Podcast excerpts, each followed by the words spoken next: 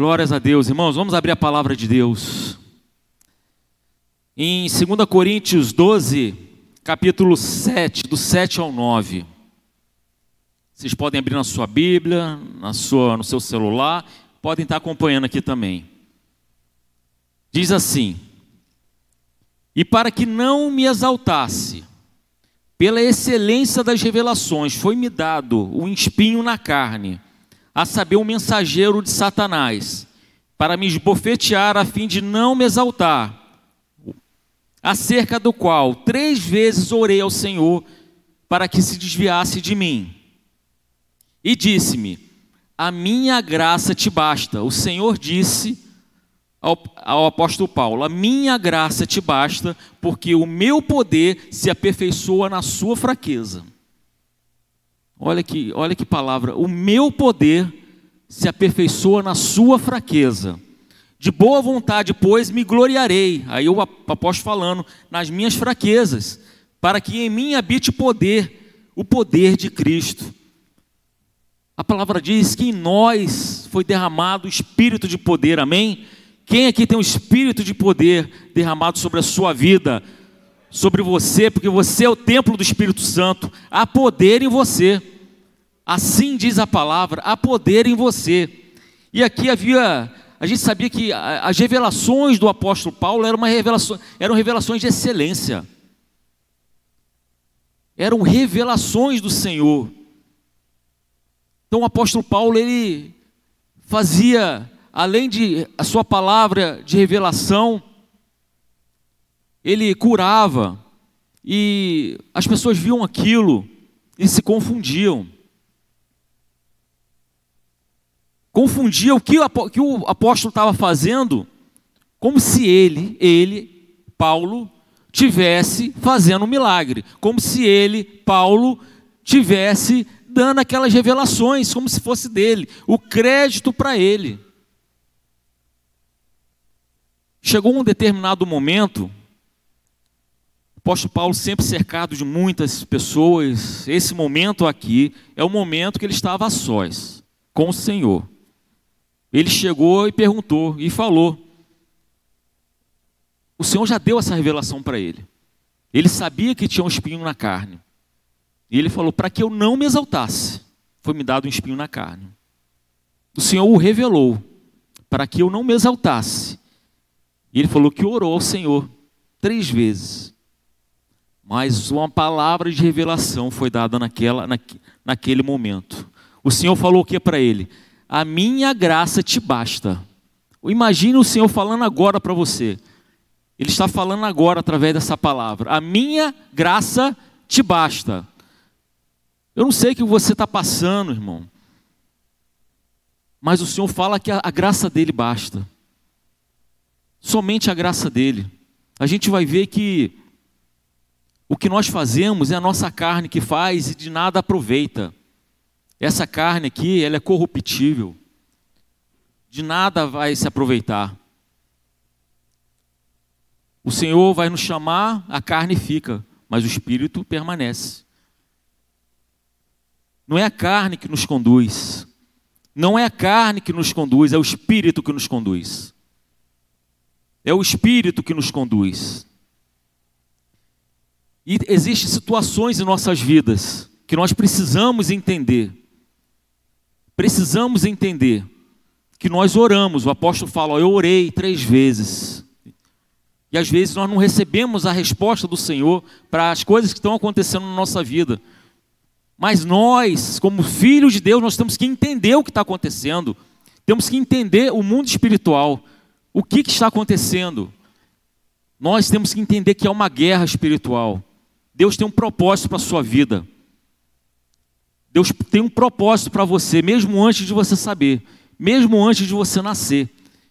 Ele tem um propósito para você, há um plano. E às vezes nós, lá na nossa casa, estamos lá em casa, às vezes pensando sem ninguém, e às vezes a gente pensa: Senhor, o que está acontecendo? Por que, que isso está acontecendo? Tira isso de mim. Mas o Senhor está falando para você que é um propósito.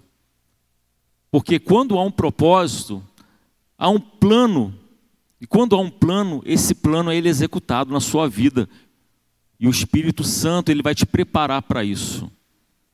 Mas quando não há um plano do Senhor, e quando o seu propósito está consonante ao propósito do Senhor, na mesma hora, na mesma hora, o Senhor vai te dar essa graça maravilhosa.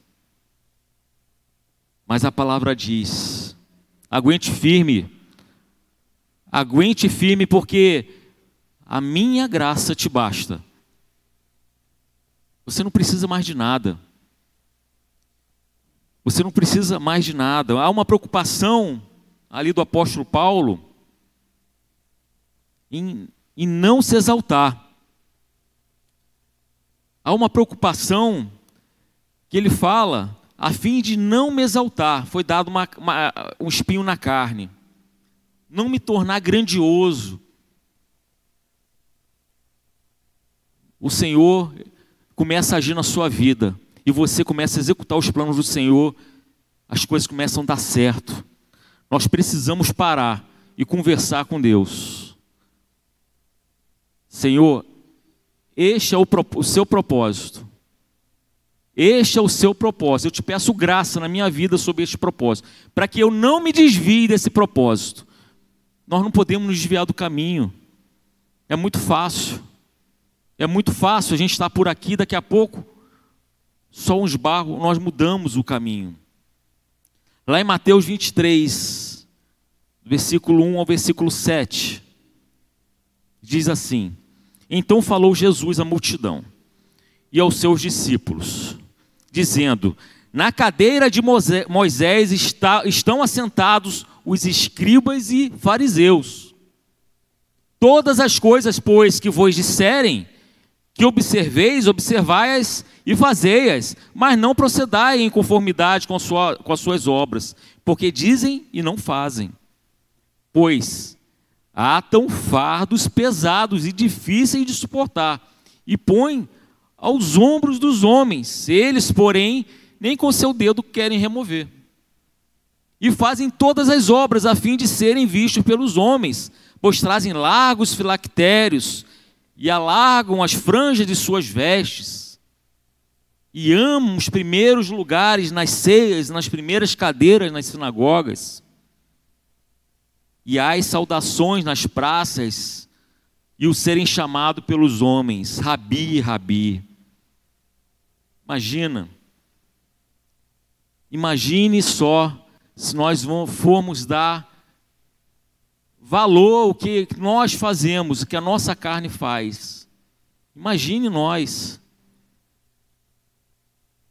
A carne de nada aproveita. De nada ela aproveita. Hoje,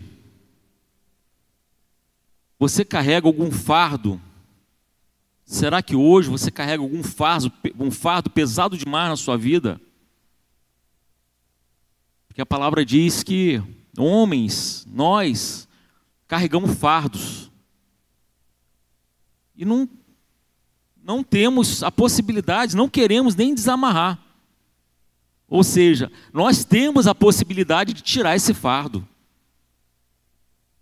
Mas o nosso dia a dia nós vamos acumulando. Vamos acumulando. Sabe por quê? Porque nós achamos que tudo depende de nós.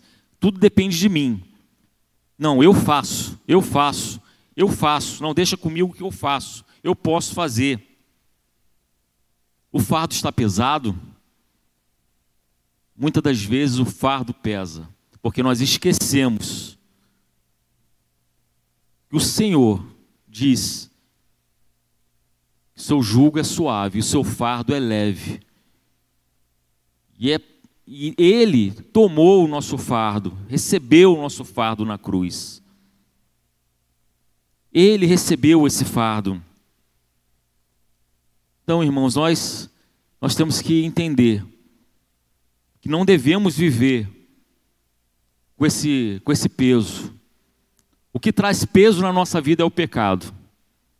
Nós não podemos viver com o peso do pecado. Sabe por quê?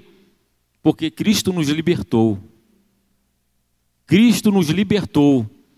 Ele nos livrou de todas as amarras do pecado, todas elas. Nós não precisamos fazer nada, porque Ele já fez. Nós não precisamos tomar nenhuma atitude, porque Ele tomou.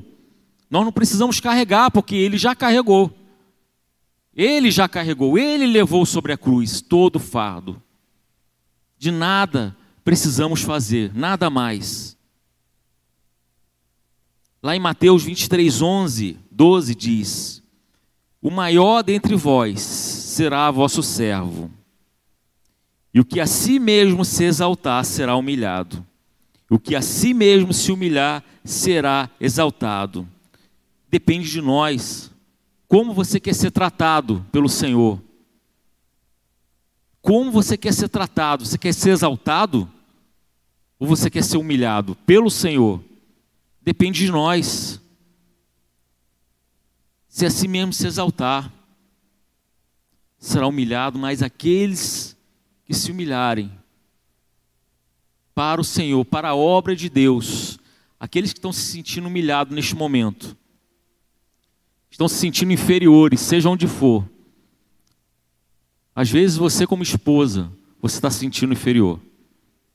Está se sentindo inferior ao seu marido, você está se sentindo inferior à sua família. Às vezes você, como marido, está se sentindo inferior, seja lá por qualquer motivo. Mas o Senhor está falando agora conosco. Eu estou te exaltando neste momento. Você recebe essa palavra em seu coração? Amém? Eu estou te exaltando neste momento. Você não se sentirá mais humilhado porque eu estou te exaltando, eu estou te elevando a lugares celestiais. Essa é a palavra de Deus. Jesus não veio para se glorificar, ele veio para servir. Ele veio para servir. Em todos os momentos da palavra de Deus, quando alguém ousa a elevar o nome dele, ele pera em nome do Pai em nome do Pai. E chegou um determinado momento. Antes da noite da ceia, ele está reunido com os discípulos. Ele levanta, a palavra diz que ele levanta, todos estavam sentados. Ele levanta e ele se dirige aos seus discípulos e começa a lavar os pés dos seus discípulos. E ele começa a lavar. Imagine você estar ajoelhado perante, você se ajoelhar perante pessoas, numa situação de, de humilhação, e começa a lavar os pés dos discípulos. E por que será que ele fez aquilo? E por que será? Há uma lição. Em tudo que Cristo faz, ele faz nos ensinando. E ele fala lá em João 13, 12. Em João 13, 12. Então, depois que lhes lavou os pés e tomou as suas vestes, esse se assentou outra vez mesa e disse-lhes: Entendeis o que vos tenho feito. Ele falou assim para os discípulos: Entendam o que está acontecendo aqui agora. Entendam, tudo que eu faço, eu faço por um motivo. Entendam o que está acontecendo aqui agora. O 13. Vós me chamais, mestres e senhor, eu dizei bem, porque eu sou. 14. Ora, se eu, senhor e mestre, vos lavei os pés, vós deveis também lavar os pés um dos outros. Porque eu vos dei o exemplo, para que, como eu vos, vos fiz, façai-vos também. Ou o Senhor falando, 16. Na verdade, na verdade vos digo que não é o servo maior do que o seu senhor, nem o enviado maior do que aquele que o enviou.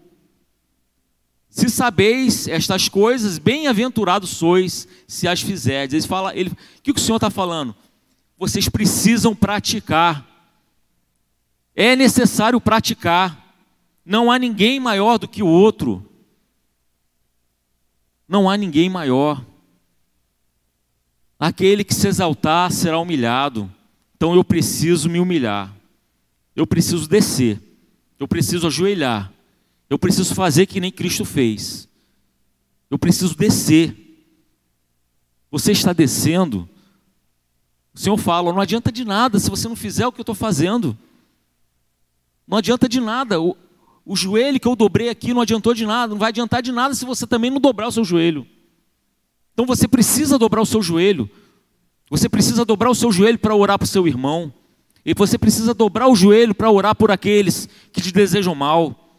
Você precisa orar, você precisa dobrar o joelho, precisa descer. É assim diz o Senhor, assim diz a palavra. Tornar-se humilde, isso é humilhar. Tornar-se obediente, isso é humilhar, se humilhar. Esse é o significado da, da palavra. O maior dentre vós será vosso servo. Precisamos servir. Precisamos servir. Eu acho que eu já contei, eu vou contar de novo aqui para a igreja, que nem, acho que nem todos estavam aqui. Mas aconteceu algo parecido assim na minha vida. E Deus falou dessa forma aqui. Se eu me humilhei, você se humilha também. Se eu desci, você desce também. Tava, a gente estava vivendo um momento que é muita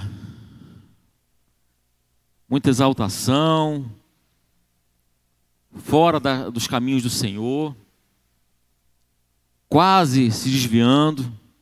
Aí chegou um determinado momento que o Senhor falou conosco: ó, vocês precisam voltar, porque há planos para a sua vida. Há planos na vida da sua família. E isso eu estou te falando que isso vai acontecer. Você precisa voltar. Que os planos que eu penso para você é muito maior daquilo que você pensa. É muito maior do que aquilo que você imagina. Você está totalmente errado. Você está num caminho totalmente errado. Você precisa retornar. Aí o Senhor falou. Eu, eu, nós éramos de uma igreja essa igreja, cada culto tinha em torno de 3 mil membros, um pouco mais, um pouco menos de 3 mil membros. Era um templo gigante.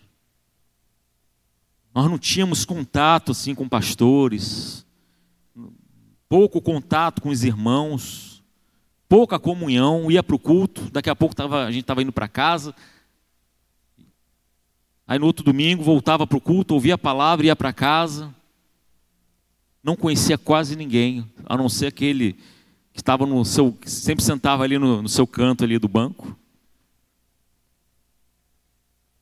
Aí teve um tempo que nós ficamos fora, Deus, ficamos quase afastados. O Senhor chegou para mim assim e falou: ó, é, a sua família ela vai ser desfeita.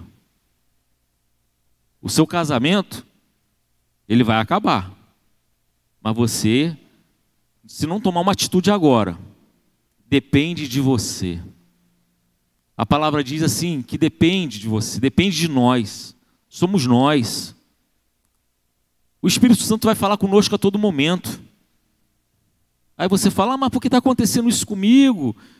Sabe por quê? Porque o Senhor fala, é aqui, aí eu estou indo para aqui. Mas por que está acontecendo isso comigo? E não estou ouvindo o que o Senhor está dizendo. Mas nós temos que parar. Nós temos que parar e ouvir o que, tem pra, que ele tem para dizer. Que a palavra fala conosco, o Espírito Santo está nos dizendo o que precisamos fazer, basta parar e ouvir. E teve uma hora que a situação estava tão ruim lá em casa que vamos, vamos parar e vamos ouvir o que, que Deus tem para dizer. Aí Deus falou assim: ó, você está indo para um lugar, e nesse lugar você está, estará, deverá, deverá entrar na primeira igreja que você vê, que passar na sua frente. Vai ser uma igreja pequena. E lá você vai ficar. Até eu te dizer que você deve sair. Você e sua família. Irmãos, a Vivi está aqui, ela sabe que aconteceu isso, né? A gente tinha acabado de chegar na cidade.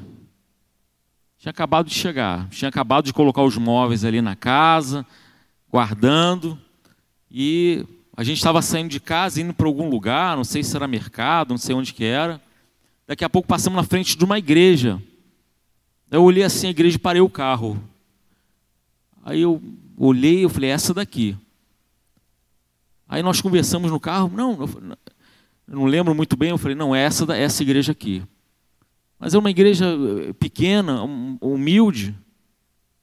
Aí eu falei, não, deixa eu ver aqui quando que vai o culto, né? Eu sei que é domingo, mas qual é o horário? Eu não via placa nenhuma. Não tinha placa. Não tinha placa de horário, não tinha placa de nada. Eu peguei, desliguei o carro, desci do carro, fui lá para frente da igreja, fiquei olhando para ela, fiquei olhando, só acho que só tinha um nome da igreja, né? Aí só tinha um nome ali da igreja. Irmãos, eu olhei lá para o fundo, aí lá no, na, a igreja é de lado, na frente da igreja tem um corredor. Eu olhei lá no fundo, assim, tinha uma plaquinha pequenininha. Naquele, naquela época eu conseguia, conseguia enxergar. Hoje, se mostrar aquilo lá, passo batido. Aí eu olhei assim, uma placa pequenininha lá no fundo, assim. Aí estava lá o horário da igreja, domingo, acho que era 19 horas. Eu falei, estaremos aqui. Estaremos aqui obedecendo a palavra de Deus. E foi assim que nós voltamos. Ficamos ali até sairmos de lá, quando Deus autorizou a nossa saída de lá. E chegando lá, rapidamente, chegando lá, é, conversando com o pastor, coisa e tal ali. Aí eu falei assim para o pastor, sem ele perguntar nada, eu falei, ó oh, pastor, eu queria fazer alguma coisa aqui nessa igreja.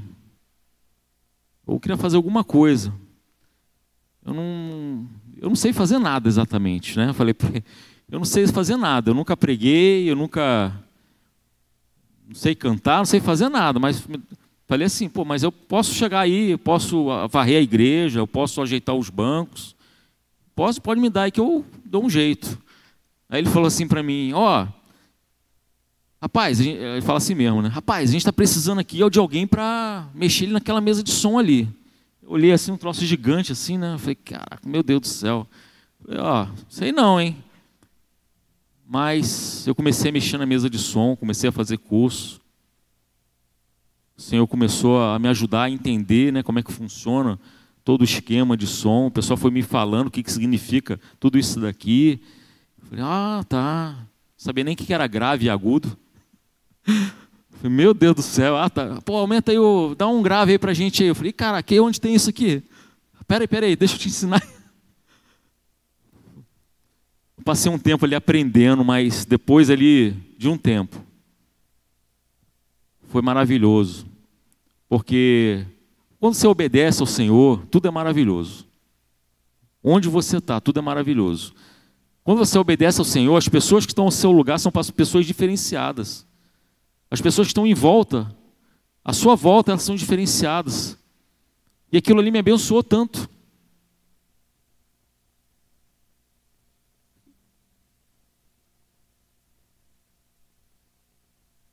Naquele momento abençoou a minha família, me abençoou como pessoa, como, como pai.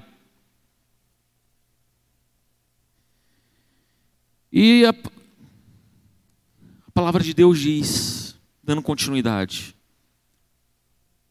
não deixe que nenhuma circunstância te afaste dos propósitos de Deus. Nada, nada pode te afastar do amor de Deus. Nada. Pode falar nada. Nada. Nada pode afastar do amor de Deus. Nenhuma circunstância. E aí eu lembro de uma passagem na Bíblia que era nós conhecemos que a passagem de Jonas. Deus estava mandando Jonas ir para Nínive. E Jonas é aquele, aquele cara arretado, né? Me desculpe aqui, os nordestinos, eu tenho muito amigo nordestino, por isso que eu falo isso aí. Os, né, o pessoal lá do Nordeste é um povo arretado. Eu brinco com meu, meus amigos lá, falo, pô, vocês são arretados. Eles mesmo falam isso, né? Mas pensa num cara nervoso era Jonas. Não, não vou para Nínive, não vou. O que, que eu vou fazer lá? Aquele povo pecador, não vou para lá. Aquele povo não tem mais salvação, Senhor. E o Senhor, com toda a calma, meu irmão, vai lá, vai lá, eles vão te ouvir. Não, não vou, não tem nada a ver. E houve uma desobediência. Naquele momento, Jonas decidiu desobedecer. Então a decisão é nossa. Porque Deus nos mostra o que nós devemos fazer, mas a decisão é nossa. Você vai ser um filho desobediente?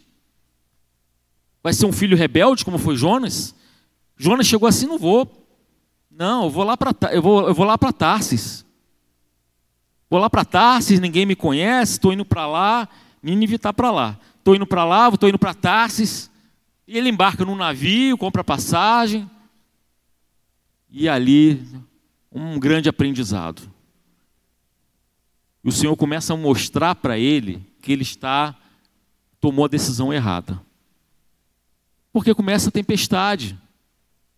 Começa a aparecer tempestade, o mar começa a se elevar, o barco começa a quase tombar. Aqueles que estão no navio ficaram desesperados, cada um rezando para os seus deuses, pedindo para aquilo ali se cesse. Jonas vindo aquilo ali, já sabendo que era, ele era o causador, que ele, ele tinha a revelação do Senhor. Ele, ele pegou, desceu lá para o porão e foi dormir. Um sono, a palavra diz um sono profundo, né? Foi dormir. Daqui a pouco, não, vamos, o pessoal conversando, vamos ver o que está acontecendo. Vamos ver o que está acontecendo. Quem que é o responsável por isso? E eles viram alguém diferente. Eles viram, há uma diferença. O povo de Deus é diferente. Você é diferente. Você é templo do Espírito Santo. Você exala o amor de Deus. Você é diferente. Não importa você, o que você fale, o que você faça. Você é diferente. Jonas foi dormir, estava dormindo. O povo olhou aquilo ali, tem alguma coisa errada aí. E foi lá acordar Jonas. Rapaz, você tá, sabe o que está acontecendo aí? E o Jonas, ali, naquele momento, ele fala: Ó, tudo isso está acontecendo é por minha causa. Se você me jogar ao mar, a tempestade vai cessar, porque eu estou de desacordo com, com a vontade do Senhor. E quem é seu Deus? Meu Deus é o Deus Todo-Poderoso, é o único Senhor. E ali ele prega, ele prega ali no barco, ele prega ali para o barco, no barco. E o povo não quer jogar ele no, no mar. Eles resistem. E Jonas fala: vocês precisam fazer isso. E quando jogaram ele ao mar, o povo começou, imagine, eles estavam rezando para os seus deuses, cada um para os seus deuses. E o povo começou a orar para esse Deus de Jonas, que Jonas tinha pregado, tinha pregado ali. E tinha pregado. E a palavra diz que Jonas foi levado à força para Nínive. E ali vem, né, Jonas capítulo 1, 2, 3. O grande peixe leva. Daqui a pouco, ele está lá na praia, na praia de Nínive. E ele entende que ele precisa fazer a vontade do Senhor, ele começa a pregar. Mas a pregação dele é aquela pregação doida. Ó, oh, você é pecador, se arrependa, vai morrer. Você é pecador. E começa, o povo começa a ficar desesperado. Você é pecador, por que você fez isso? O que você fez com a sua esposa? Aquela pregação arredia, né? E ele começa a pregar com o povo dessa forma, nervoso. Daqui a pouco acontece algo extraordinário na vida daquele povo que vivia em pecado, vivia em adoração em outros deuses. Acontece uma coisa extraordinária. Eles começam a se converter. Amém? Esse povo começa a se converter esse povo começa a se arrepender.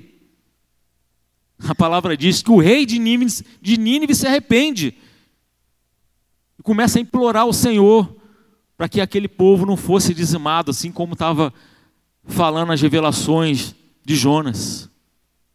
E o que, que acontece? Acontece que o Senhor ouve, ouve a oração daquele povo, por causa da pregação de um homem um homem. Nenhum deles, nenhum deles, tinha um pouco mais de 120 mil homens, nenhum deles tinha a revelação do Senhor. Foi dada através da pregação de Jonas. E eles se arrependem. E o Senhor fala: Ok. Fala para Jonas: Ó, eu vou perdoá-los. Eu vou perdoá-los. Eu mudei de ideia. Eu não vou mais, não vou mais extinguir esse povo. E Jonas irado. Jonas irado. Mas como não? Eu prefiro a morte do que ver esse povo sendo salvo. Imagina. Prefiro a morte. Irado. E a palavra diz, né, que cresceu. Daqui a pouco Jonas, com a raiva dele, se isolou.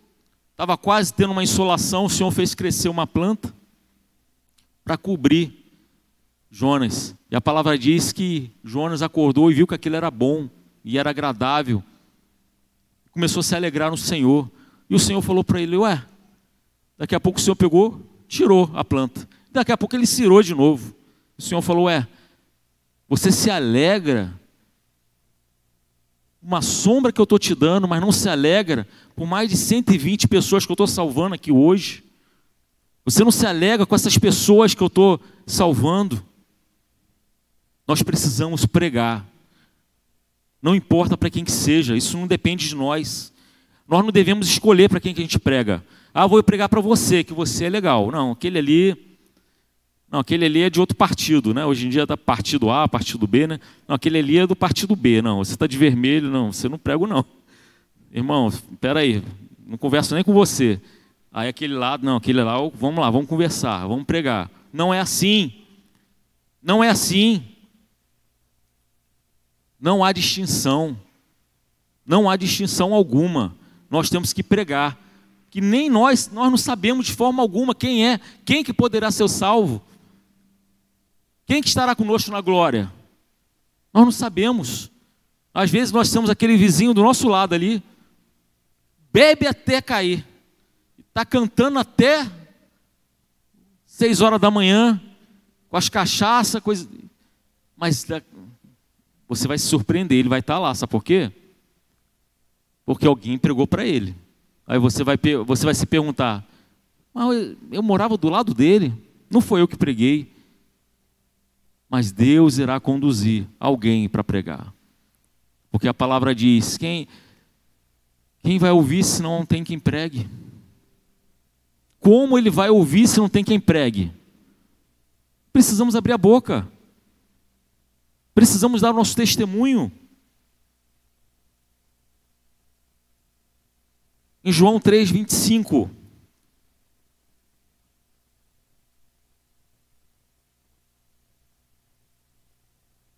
Houve então uma questão entre os discípulos de João, João Batista, e os judeus acerca da purificação. E foram ter com João e disseram-lhe: Rabi, aquele que estava contigo além do Jordão, do qual tu deste testemunho, ele o batizando, e todos vão até com ele. João respondeu e disse: O homem não pode receber coisa alguma se não lhe for dado do céu. Irmãos, não, nós não somos nada, não somos ninguém se não for dado para nós. Quem éramos nós sem a revelação da palavra de Deus? Quem são aqueles que não têm a revelação da palavra de Deus? Quem são aqueles que não acreditam em Cristo? Ninguém. Nós não somos nada se não for nos revelados do céu, se não for dado para o céu. Só pela graça. Só pela graça. O Senhor fala que a minha graça te basta. Somente a graça do Senhor nos basta. Somos, não somos ninguém. O Senhor irá nos capacitar. E lá no 30 diz: É necessário que ele cresça e eu diminua, assim diz João Batista. Porque os seus discípulos estavam com ciúmes ali. Pô, lá, ó. Lá tem uma gente batizando mais lá, ó. Aquela igreja lá está mais cheia, hein? Há um, há um ciúmes, há uma vaidade. E João acaba com aquilo rapidinho. É preciso que ele cresça e eu diminua. Em que área da sua vida, neste momento, em que área da sua vida você está precisando que Cristo cresça? Em que área você está precisando diminuir, desacelerar? Será que a vaidade? Será que Eu não sei. Mas às vezes na nossa vida acontece isso. Às vezes acontece na nossa vida da gente esquecer que quem conduz a nossa vida é Cristo. Somente Ele. E às vezes nós esquecemos. Eu não culpo ninguém. Nós esquecemos às vezes. Às vezes nós esquecemos de dobrar o joelho e apresentarmos diante do Senhor. Apresentarmos o que está acontecendo. Nós precisamos falar. Assim como Paulo fez. Paulo era um pregador tremendo.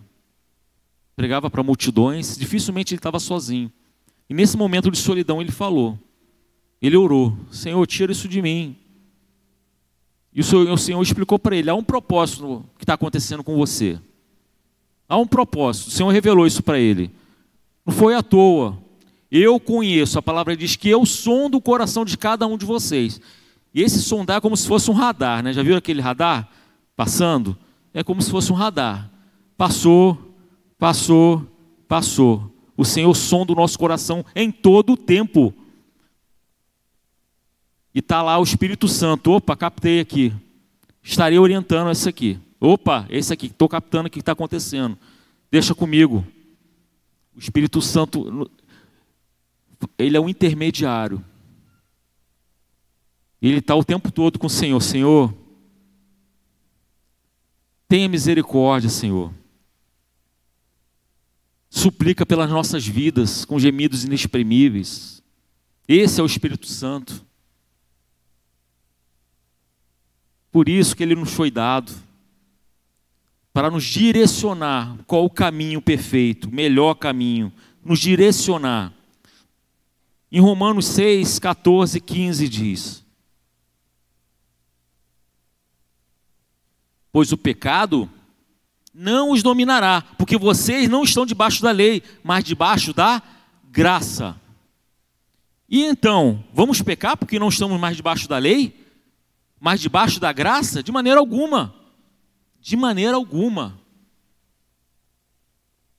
Então a graça está sendo derramada sobre minha vida a graça me basta. Então eu vou viver praticando pecado? Não, isso que eu faço lá em casa é errado, mas eu vou fazer. Não, isso que eu faço lá no meu trabalho não está certo, mas eu vou continuar fazendo, ninguém está vendo. Você vai continuar na prática do pecado? Não.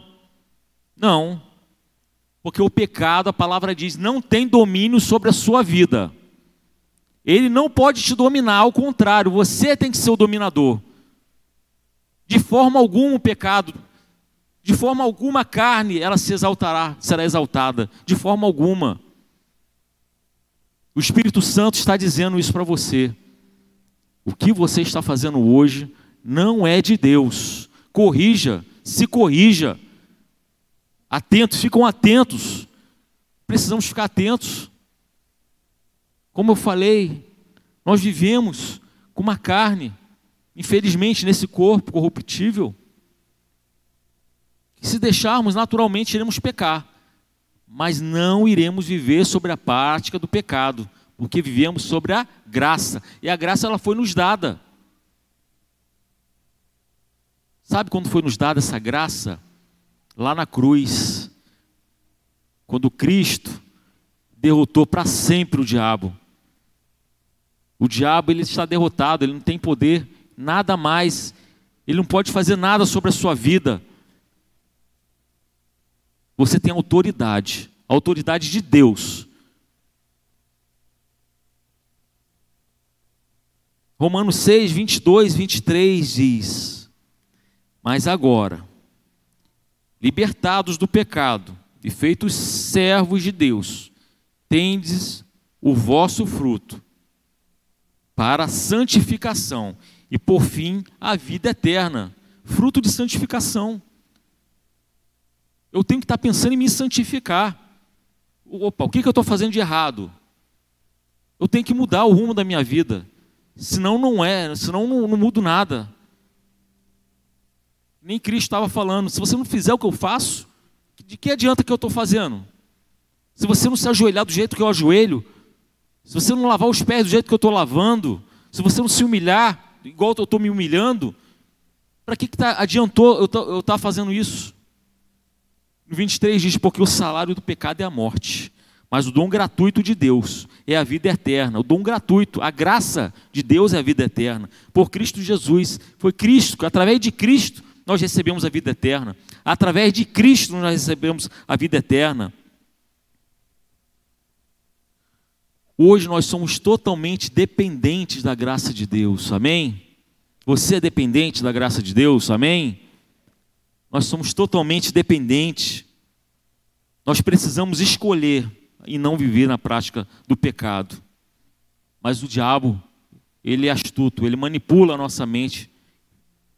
Ele tenta passar para a gente que aquilo aqui, aquilo ali, opa, isso aqui não é errado não. Você pode fazer que tem problema não. Faz só uma vez. Não, mas se você fazer de novo, não tem problema. Lembra de Eva? A manipulação feita, essa manipulação continua até hoje. Mas a palavra diz o Senhor sonda nossos corações. E o Espírito Santo intercede por nós, através de gemidos inexprimíveis. Ele conhece nosso coração. Romanos 8, 26 e 27 diz: Da mesma forma, o Espírito nos ajuda em nossas fraquezas. Ou não sabemos como orar, mas o próprio Espírito intercede por nós com gemidos inexprimíveis. Amém? Você tem alguém que intercede por você, amém? Olha que maravilhoso. O Senhor nos salvou e nos deu o espírito de poder, para que esse espírito nos mostre. E interceda ao Senhor, ó, deixa comigo que ele vai entender o que está acontecendo. O coração dele vai ser convertido, vai ser convertido. As atitudes dele será convertida. Ele não vai ser mais aquele velho homem. Ele é um verdadeiro convertido, amém? Nós somos um verdadeiro convertido. Glórias a Deus. O poder de Deus, a palavra diz que o poder de Deus se aperfeiçoa em nossas fraquezas, irmãos. Lá em 2 Coríntios 2, 9, 12, 9, voltando, e disse-me: A minha graça te basta, porque o meu poder se aperfeiçoa na sua fraqueza. Não se preocupe por você ser fraco, por sermos fracos. Somos fracos, somos mas a palavra diz: diz ao fraco, forte eu sou. Diz ao fraco, forte eu sou. Porque a tua graça me basta. O seu poder, o seu poder me aperfeiçoa.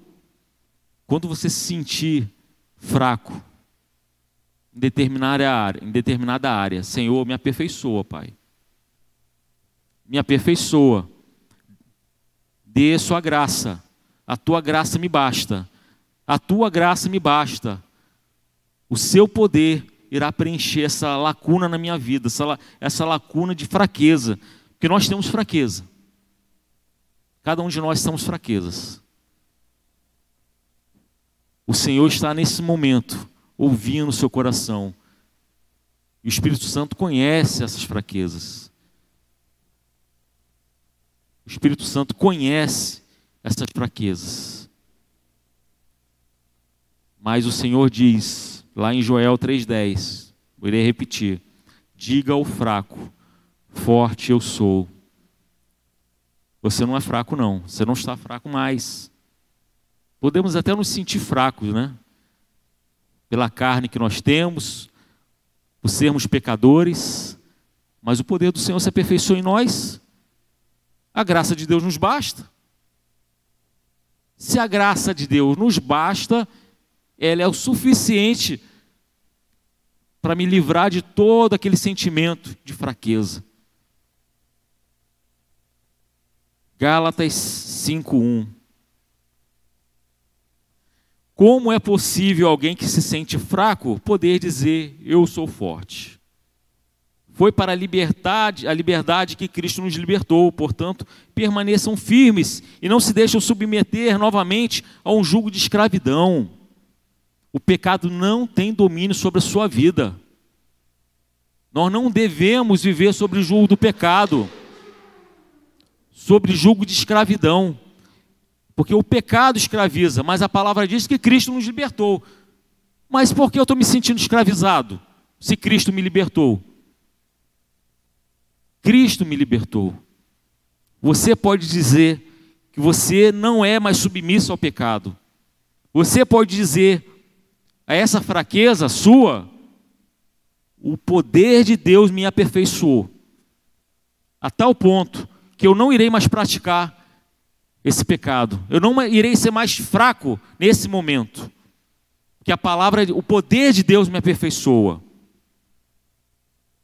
Mateus 26, 41. É possível sim dizer em nossas fraquezas que somos fortes, pois o Espírito do Senhor nos aperfeiçoa. Novamente, a palavra se confirmando. O Espírito do Senhor se aperfeiçoa. Jesus fala sobre isso. Vigiai e orai, para que não entrei em tentação. Na verdade, o espírito está pronto, mas a carne é fraca. Jesus falou isso lá no Getsemane. O espírito está pronto, mas vigiai e orai, porque a carne é fraca. Então nós temos que vigiar a nossa carne. Você sabia? Nós temos que vigiar nossas atitudes. Você sabia? Vou chamar o Ministério de Louvor. Nós estamos indo já para o encerramento. A palavra nos diz isso. Que não devemos dar ouvidos à nossa carne. Nós não devemos viver sobre a prática do pecado. Pecado é escravidão. Jesus nos deu liberdade. E essa liberdade ela precisa ser vivida. Não é aquela liberdade lá do povo. Os hebreus saindo do Egito, estavam no deserto e não sabiam aproveitar a liberdade que tinham. Nós entendemos que Cristo em nós é a esperança da glória. Amém? Cristo em nós é a esperança da vida eterna. Cristo em nós é a esperança da salvação. Cristo em nós é a esperança de não vivermos mais na prática do mal, na prática do pecado. Cristo em nós é a esperança da glória. Amém? Podem ficar de pé? Glórias a Deus.